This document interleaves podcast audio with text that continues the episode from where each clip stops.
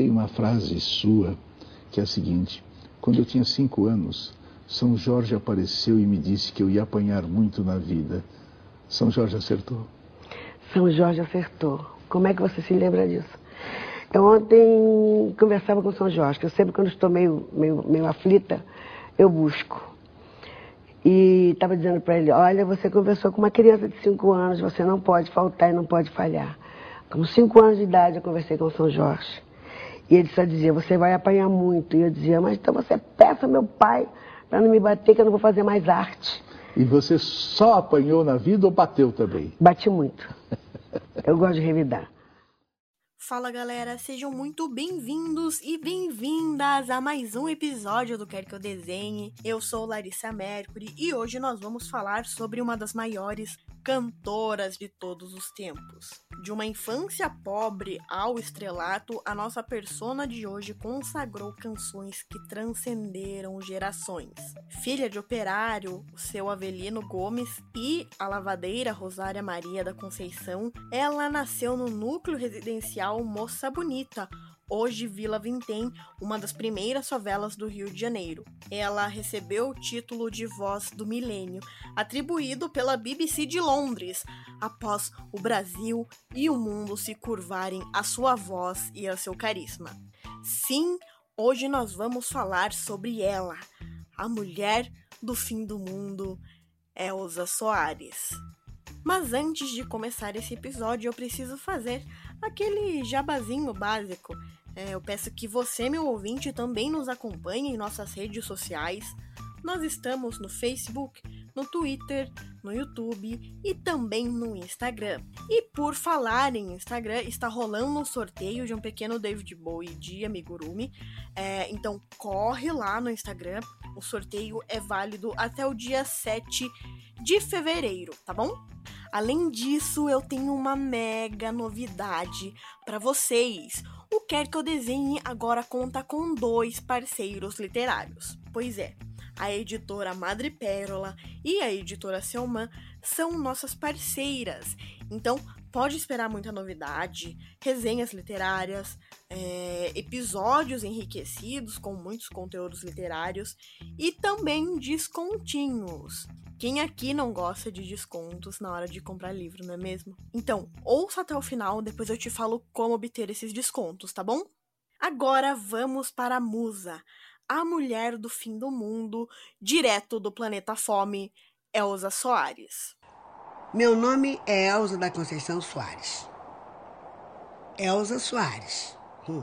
Nasci no 23, 23 e 7, 30 30 dias do mês eu comi o pão que o diabo amassou com os pés. Sou negra, índia, sou samba, jazz, blues, funk, rock and roll, bossa, rapper, soul, choro, sou punk. Sou claro, sou escuro, sou sagrado, sou profano, bendita, Maldita, sou tudo, sou nada.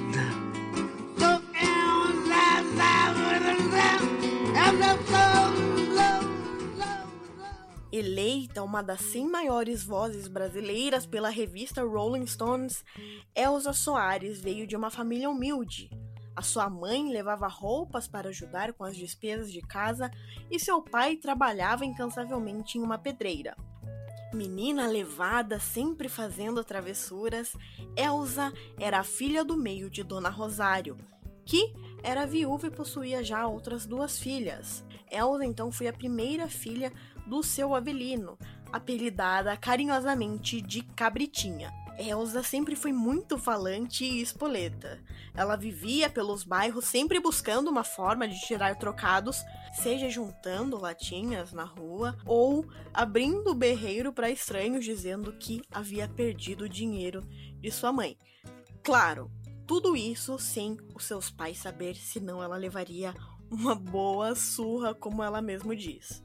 Elsa fazia tudo isso, aspas, para levar um pouco mais de comida para casa. Elsa recorda com muito carinho dessa época. Era uma vida pobre, porém feliz para uma criança, apesar de ter que ajudar a mãe nos serviços domésticos, levando latas d'água na cabeça. A cabritinha vivia sempre no meio da molecada, caçando passarinhos para almoço, é, subindo em árvores e se metendo em confusões. Aos 13 anos, Elsa foi obrigada a se casar. Pois é, Elsa estava indo levar almoço para o seu pai na pedreira e ele estranhou a demora da menina. Eu vou ler um trechinho que aparece no livro Elsa, a biografia escrita por Zeca Camargo da editora Leia. Abre aspas. Elsa nem sabia direito do que estava se defendendo e nunca teve certezas das intenções de Alaordes. Se o que ele queria era mesmo sexo, um universo que ela desconhecia por completo. O mais provável era que ela estivesse tentando apenas se livrar de mais um ataque de um dos moleques da rua, essas brigas corriqueiras entre garotos, como vários que já tinha presenciado. Mas quando seu pai viu de longe o que parecia ser duas pessoas se agarrando, não teve dúvidas. Aquele garoto estava tentando abusar da sua filha, e isso não ficaria em branco. O rapaz pagaria por aquilo. A honra de sua filha só estaria limpa com o casamento. Fecha aspas. Aos 13 anos de idade, então, a menina via-se obrigada a casar com um rapaz mais velho, com o qual ela mal conhecia. Da relação com Laordes, Elsa Soares deu à luz a Carlinhos aos 14 anos de idade. Em seguida veio Raimundo, o Raimundinho, que faleceu em seu primeiro ano de vida. Elsa afirma que o menino morreu de fome. Sobre a fome, Elsa revelou em entrevista para a Globo que por vezes precisou, aspas, espantar os urubus para pegar o resto da comida que estava no lixo.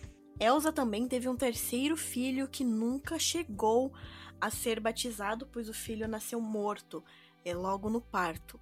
Em seguida nasceu Gerson, Dilma e Gilson.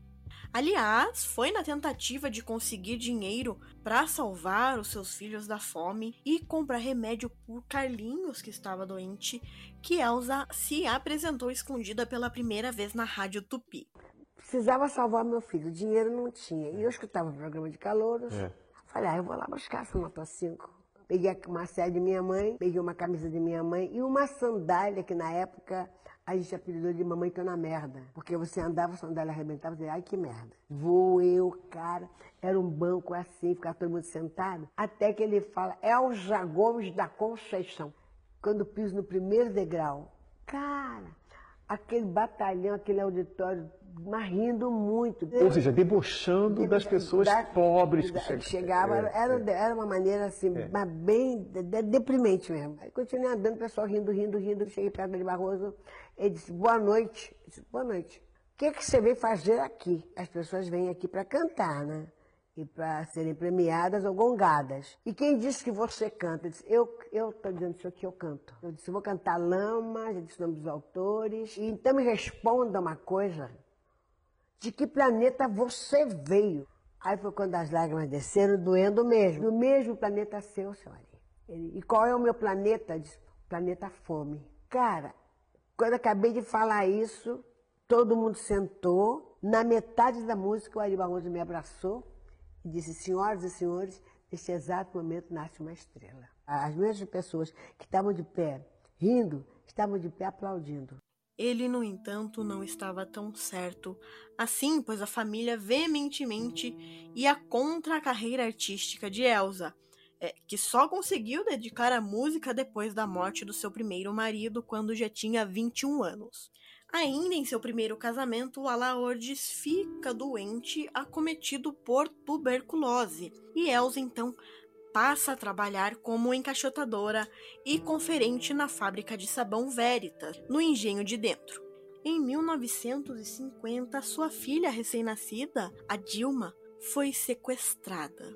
O casal que tomava conta da menina enquanto Elsa trabalhava sumiu com a neném de apenas um ano e meio de idade. Foram 30 anos de busca é, com policiais e detetives à procura de Dilma. Elsa, sempre triste e angustiada, só reencontrou a filha já adulta, que não sabia de nada, mas com o tempo se aceitaram como mãe e filha. Como o crime prescreveu, o casal não foi preso.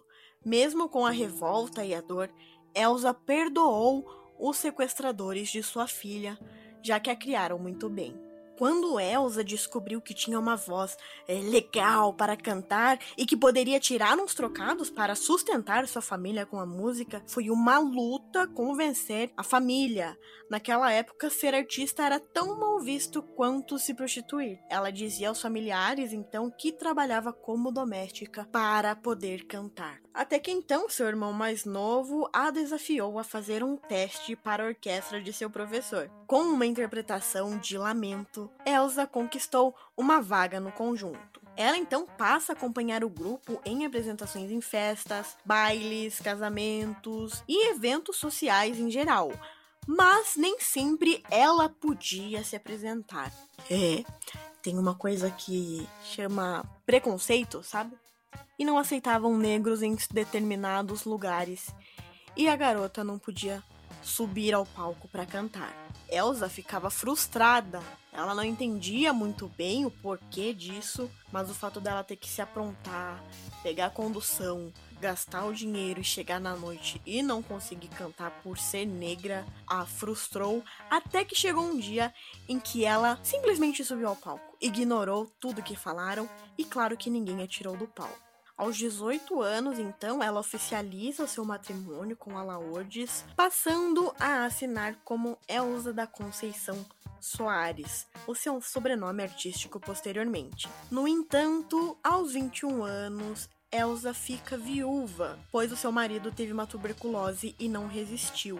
Outra fonte diz que Elsa se separou de Alaordes quando este lhe deu dois tiros ao descobrir que ela trabalhava como cantora e que ela não a viu mais até ele morrer em agosto de 1959. Também nessa época foi que Elsa realizou uma turnê internacional pela Argentina, contudo, ela tomou um calote do empresário e ficou sem chão ficou na Argentina sem saber o que fazer. Ela não tinha dinheiro sequer para voltar para o Brasil. Elsa então se apresenta por conta própria em boates até levantar fundos o suficientes para voltar para o Rio de Janeiro.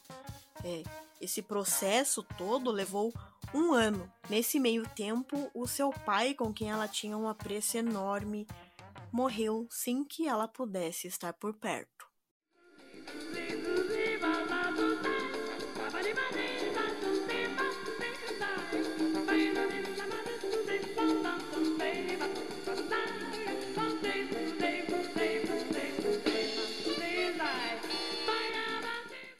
1960, Elsa consegue realizar o seu sonho de trabalhar somente com a música. Ainda nesse mesmo ano, Elsa foi gravar na prestigiosa gravadora Odeon, responsável por algum dos maiores sucessos musicais do período. Abre aspas. Quando eu entrei lá, tinha uma mesa de café da manhã como eu nunca tinha visto na minha vida. Minha primeira reação foi perguntar: Isso tudo é para mim? Claro que era. Um festival de comida. Pão de tudo quanto era jeito, presunto, mortadela, queijo, manteiga. Por alguns momentos eu me esqueci totalmente do teste e comecei a pensar em como eu faria para levar aquilo tudo para minha casa para as minhas crianças. Fecha aspas. E na biografia Elsa, Zeca Camargo completa, abre se nada desse certo, pelo menos ela garantiria a comida dos próximos dias.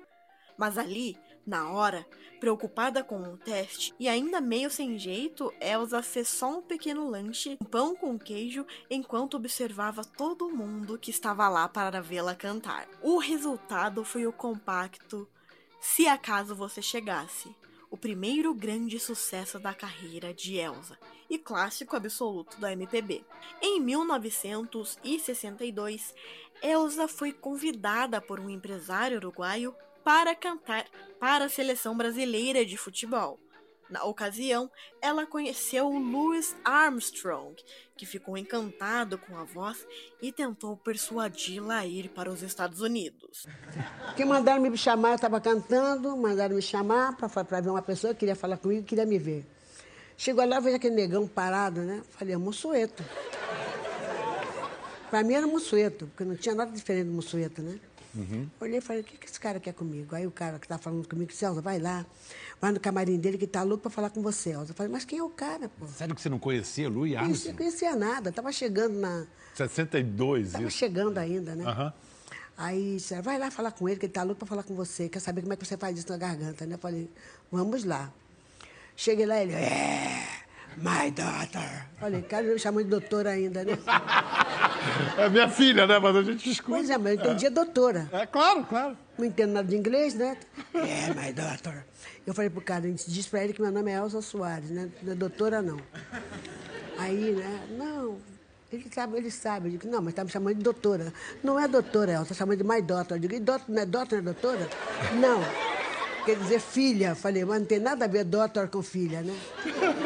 E agora, o que, que eu faço? Vai lá e chama de my father. Eu digo, não. Essa eu não faço, não. Olha o cara com um sorriso grande, né? Todo feliz do meu lado. Deus vai chamar o cara de my... Vai lá e fala pra ele. Digo, fala com ele o quê? Essa foto foi desse encontro? Foi nesse encontro, né? Olha como ele tá sorrindo, lindo, né? É, demais. Aí eu chego perto dele e digo o quê? My father. Eu digo, my father. ele é. Eu falei, gostou. E agora o que eu faço? Na mesma época, a cantora conheceu o homem que mudaria todo o rumo de sua vida, o jogador de futebol Mané Garrincha, por quem ela se apaixonou. Garrincha e Elsa iniciaram um romance enquanto o jogador ainda era casado. A situação não foi bem vista pela sociedade da época e, além de ser acusada pela mídia de ter acabado com o relacionamento anterior do craque, ela sofreu preconceitos e ataques hostis tanto na rua como de amigos do próprio marido. Em 1963, Elsa grava a música Eu Sou a Outra, o que causou ainda mais repercussão. O casal frequentemente mudava de um lugar para outro para se livrar desses ataques. Um dia, morando em uma nova casa na Lagoa Rodrigo de Freitas, Garrincha decidiu ir visitar suas filhas do casamento anterior, mas Elsa havia tido um sonho considerando aquilo tudo um presságio e pediu, implorou para que Garrincha não fosse. Mas a sua mãe, a Rosária, se ofereceu para ir junto e o trio se completou com a filha Sara no carro. Horas depois, Elsa recebeu a notícia de que o Ford Galaxy de Garrincha, que estava alcoolizado, bateu na traseira de um caminhão na Via Dutra e capotou três vezes, matando a sua mãe após o acidente. O homem que eu amava tinha matado a minha mãe. Eu não conseguia sentir raiva. Parecia que eu tinha uma pedra de gelo dentro de mim. Eu só lembrava da história do Mané, de tudo que já tinha acontecido na vida dele, tanta tragédia, tanta coisa que tinha dado errado. E agora mais essa. Eu é que não ia condená-lo por isso. Ainda nessa época, ela e Garrincha recebiam telefonemas anônimos e chegaram até sofrer uma tentativa de sequestro. Elsa não sabia exatamente quem queria assustá-la, mas motivos não faltavam. A opinião pública ainda não se conformava com a sua união com Garrincha e havia também um resquício de perseguição política por conta do envolvimento de Elsa com o presidente João Goulart, eh, deposto pelo regime militar em 1964. Abre aspas. Eu temia pelos meus filhos, pelo Mané e por mim mesma. A gente até segurava, mas eu tentava proteger as crianças. Não queria que esse clima de tensão chegasse nelas. Já bastava o que eles sofriam no colégio, com piadinhas, gente insultando os meus filhos. Só que eu pressentia o momento em que tudo isso ia estourar. Fecha aspas. É, eu, quer dizer, eu, tava, eu, eu morava no Jardim Botânico e eu brincava com as crianças, entendeu? À noite a gente ia para fora da rua e brincava. Brincávamos. Quando foi um dia, tá, eu fiquei com as crianças brincando, entrei. Ao entrar, comecei, começamos a ouvir aquele, aquele barulho de tiroteio, entendeu? E lá em casa eu tinha um. O Botafogo mandou um guarda tomar conta da casa, que era do Mané, e ele ficou lá. A Mi- Milton, ele foi baleado no braço, entendeu? E começou a gritar, não sai para fora mais, não sai para fora mais. E minha casa foi toda baleada lá, no Jardim Botânico. Imagino eu que você ficou apavorada. Completamente por causa dos filhos, por causa das crianças, né? Eu tinha um piano na sala, o piano foi aberto no meio. Entendeu? É. Sei que eu recebi um bilhete por debaixo da porta, nós tínhamos 24 horas para largar a casa. Sério? Sério. Vocês moravam onde? Morava no Jardim Botânico, Chegou um bilhete debaixo, Um bilhete da, porta, debaixo da porta. Sem ser assinado. sem Sem ser assinado, entendeu? E eu tive que sair do Brasil. Fizeram as malas de qualquer jeito e foram. Fizemos as mais e fomos embora. Quem estava na Itália na época também era o Chico Buarque. Chico foi o maior, foi o maior amigo que eu tive na vida, foi o Chico Buarque da Holanda. Recebeu vocês? Maravilhosamente bem, o Chico e a Marieta, eles foram assim, um casal que eu não, não tenho como agradecer. E quanto tempo vocês ficaram na Itália, você lembra? Eu fiquei quatro anos na Itália, E trabalhando, né? trabalhando, né? Fazendo show aqui, fazendo show ali, trabalhando. Né? O Mané não tinha como trabalhar. Uma vez na Itália, Elsa substituiu Ella Fitzgerald. Ela fez várias turnês pela Europa enquanto a cantora se recuperava de uma operação na catarata. O Naná Vasconcelos, né? Disse para ela, "Ó, tem- só tem uma pessoa que pode substituir você. É a Elza Soares. Aí teve um jantar com eu, a ela, Jorge Ben, Mané, o empresário dela, fomos jantar, e ela perguntou, Elza, em inglês, né? Você pode substituir ela Fitzgerald? Eu disse, yes. Aí tinha a vozinha assim, né? Hello, my brother. Yes, my sister. How are you? I fine, and you? Aí você, yes, very well, Yes, very well, my dear, my, my, my, my sister, tudo. I'll do it. É lógico. É, aí você fez o quê? Uma, uma- Aí eu acabei fazendo que ela tinha que fazer uma operação de cataratas, né? Aham. Ela foi para o hospital se operar e eu fiquei lá, linda, maravilhosa, cantando ela Fitzgerald. Genial. A volta de Elsa e Garrincha ao Brasil foi marcada pelo vício em álcool do jogador. Mas os problemas do casal não se resumiam à bebida, uma vez que Elsa também era vítima de violência doméstica. Garrincha havia prometido a Elsa que então pararia de beber caso ela lhe desse um menino. Mas ele quebrou a promessa logo após o nascimento do Manuel Francisco dos Santos Júnior, apelidado de Garrinchinha. Para vocês terem noção do estado de Garrincha, um dia a Elsa o flagrou alcoolizado segurando o filho apenas por uma perna e ameaçando jogá-lo da escada. E foi nesse dia que ela decidiu deixá-lo, mesmo sabendo que aquilo tudo era uma brincadeira. Em 1982, após 16 anos de matrimônio, o casamento de Elsa então chega ao fim por conta desse episódio, por conta das agressões constantes, dos ciúmes doentio, das traições e humilhações, além do alcoolismo, e a convivência com o Garrincha tornou-se insuportável. Durante todos estes anos, a Elsa tentou ajudar o marido a parar de beber, mas ele e os amigos dele a chamavam de bruxa, por acharem que ela não queria que ele bebesse na rua por ciúmes. Elsa voltou a usar o nome então de solteira, abrindo mão da pensão a qual tinha direito e só lutando na justiça pela pensão do filho. Por um tempo até, eles lutaram pela guarda do menino, e claro, foi favorável a Elsa. Garrincha então morre em 1983 de cirrose hepática.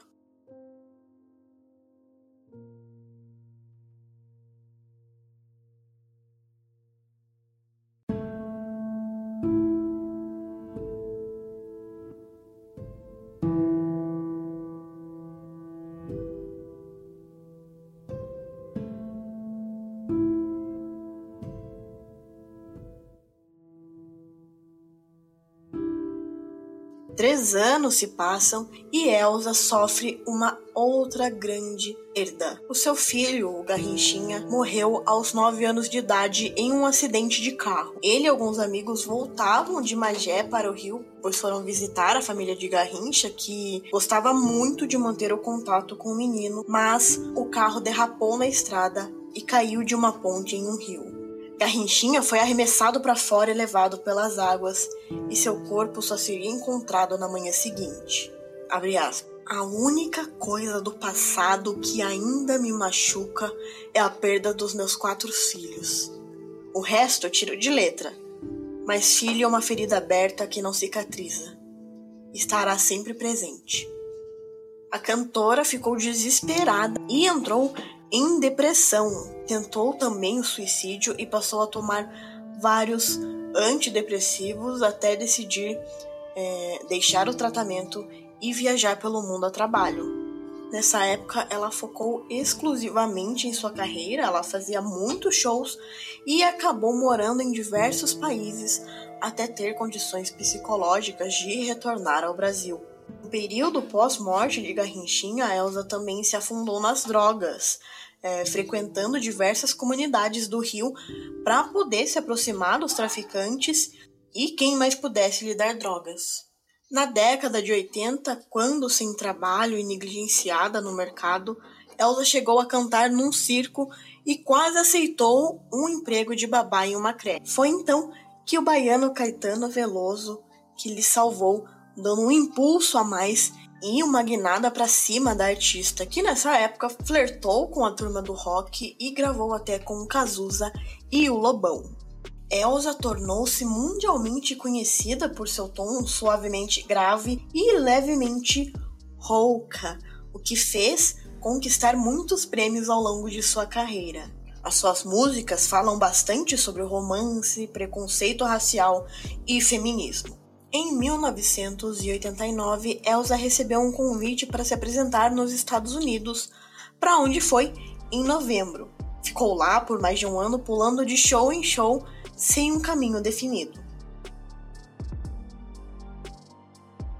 Em 1989, Elsa recebeu um convite para se apresentar nos Estados Unidos, para onde foi em novembro, e ficou lá por mais de um ano pulando de show em show sem um caminho definido. Foi para o Brasil em agosto de 91 para algumas apresentações ao longo de algumas semanas, mas retorna aos Estados Unidos e enfrenta outra crise. Ela envolveu-se em uma seita religiosa e casou-se com um homem do qual sequer lembrava só para conseguir um green card. E além disso, afirma ter levado um golpe de empresários que tiraram dinheiro de bancos interessados em investir na carreira de Elsa e depois sumiram com o montante. Depoimentos de brasileiros a jornais na época acusavam Elsa de ser golpista. Acusação essa da qual Elsa se defendeu em sua biografia escrita por Zeca Camargo. Em 1997, Elsa lançou Trajetória, seu primeiro disco de estúdio desde Voltei de 1988. O álbum trazia uma parceria com Zeca Pagodinho e uma versão de O Meu Guri de Chico Buarque. Após uma queda durante um show promovido pelo Sindicato dos Jornalistas no Rio de Janeiro em setembro de 99, Elsa passou a se locomover com muita dificuldade. Operou a coluna vertebral por conta deste acidente, numa cirurgia que poderia ter afetado até as suas cordas vocais. Elsa também passou por várias outras cirurgias durante sua vida. Em 2014, ela fez uma nova cirurgia desta. Em 2007, ela teve diverticulite aguda e foi operada às pressas. É, alguns dias depois, já em casa, seus pontos abriram e ela viu as suas próprias entranhas saindo do corpo. Voltou para a mesa de cirurgia e enfrentou 12 horas de operação. Em dezembro de 2008, após um show em Tallinn, na Estônia, Elsa sofreu um acidente de carro e perdeu alguns dentes. A sua produção providenciou um tratamento dentário em Helsinki, na Finlândia, onde a cantora se apresentou 48 horas depois do acidente. Em 1999, Elsa foi eleita pela BBC de Londres como a cantora brasileira do milênio. Elsa voltaria para o Brasil coberta de críticas extasiantes. Em 2003, foi indicada ao Grêmio Latino pelo trabalho do Cox ao pescoço. Quatro anos depois, se emocionou ao cantar o hino nacional a capela na abertura dos Jogos Pan-Americanos no Rio de Janeiro. Do Ipiranga às margens de um povo heróico, brado, retumbante. E o sol da liberdade em raios fúgidos brilhou no céu da pátria neste instante. Se o penhor dessa igualdade conseguimos conquistar com braço forte em teu seio, ó liberdade, desafio nosso peito à própria morte. Ó pátria amada, idolatrada, salve, salve, Brasil, um sonho intenso, um raio vívido de amor e de esperança a terra desce. Sem teu formoso céu, risonho e límpido, a imagem do cruzeiro resplandece, gigante pela própria natureza, esbelha, esporte impávido do colosso, e o teu futuro espelha esta grandeza, terra dourada, entre as nuvens do Ó pátria amada, dos fios de sol das pátria amada, Porém, foi A Mulher do Fim do Mundo o primeiro álbum só de inéditas lançado após mais de seis décadas de carreira, que se tornou seu trabalho mais premiado. Com ele, a cantora recebeu o troféu APCA da Associação Paulista de Críticos de Arte, o Prêmio da Música Brasileira e o Grammy Latino de Melhor Álbum de MPB. Em 2018, Elsa lançou o álbum Deus é Mulher e no ano seguinte veio Planeta Fome, eleito um dos 25 melhores álbuns brasileiros do segundo semestre de 2019. Elsa, em 2020, completou 90 anos de plena atividade. Recentemente, ela lançou um clipe com os Titãs, relançando a música Comida. Convido vocês, ouvintes, a conferir esse clipe e outras referências em nosso site, o. Na Amazon Prime também está disponível o documentário poético sobre a Elsa Soares, é My Name is Now. Neste episódio utilizei áudios da TV Globo, TV Record, TV Cultura e trechos do documentário My Name is Now, da diretora Elizabeth Martins Campos, além de citações do livro Elsa, a biografia escrita por Zeca Camargo e distribuído pela editora Leia. Se você ouvinte quiser adquirir esse livro, eu deixarei o link no site do Quer Que Eu Desenhe. Bom, esse foi mais um episódio do Quer Que Eu Desenhe. É, muito obrigada por ter me escutado até aqui. Compartilhe com seus amigos, as pessoas que você conhece, que também curtam a Elza Soares. Acompanhe o Quer Que Eu Desenhe nas redes sociais. Nós estamos no Twitter, no Instagram, no YouTube, no Facebook e todas as plataformas de distribuição de podcasts possíveis. Bom, como eu prometi lá no início do episódio, eu vou deixar uma novidade aqui para você ouvinte e me acompanha e gosta de ler. Eu tenho um cupom exclusivo para vocês. Basta acessar o site da editora Madre Pérola e colocar o código Quer que eu desenhe no carrinho de compras para obter 10% de desconto, beleza? Eu vou deixar o link na descrição, lembrando, quer que eu desenhe junto, ok? É isso, pessoal. Não se esqueçam de clicar em seguir aqui no aplicativo e assim que eu publicar um conteúdo novo, você será o primeiro a saber. Entendeu ou quer que eu desenhe? Vou pedir Santa Clara para Claria. Vou pedir Santa Clara. Bye.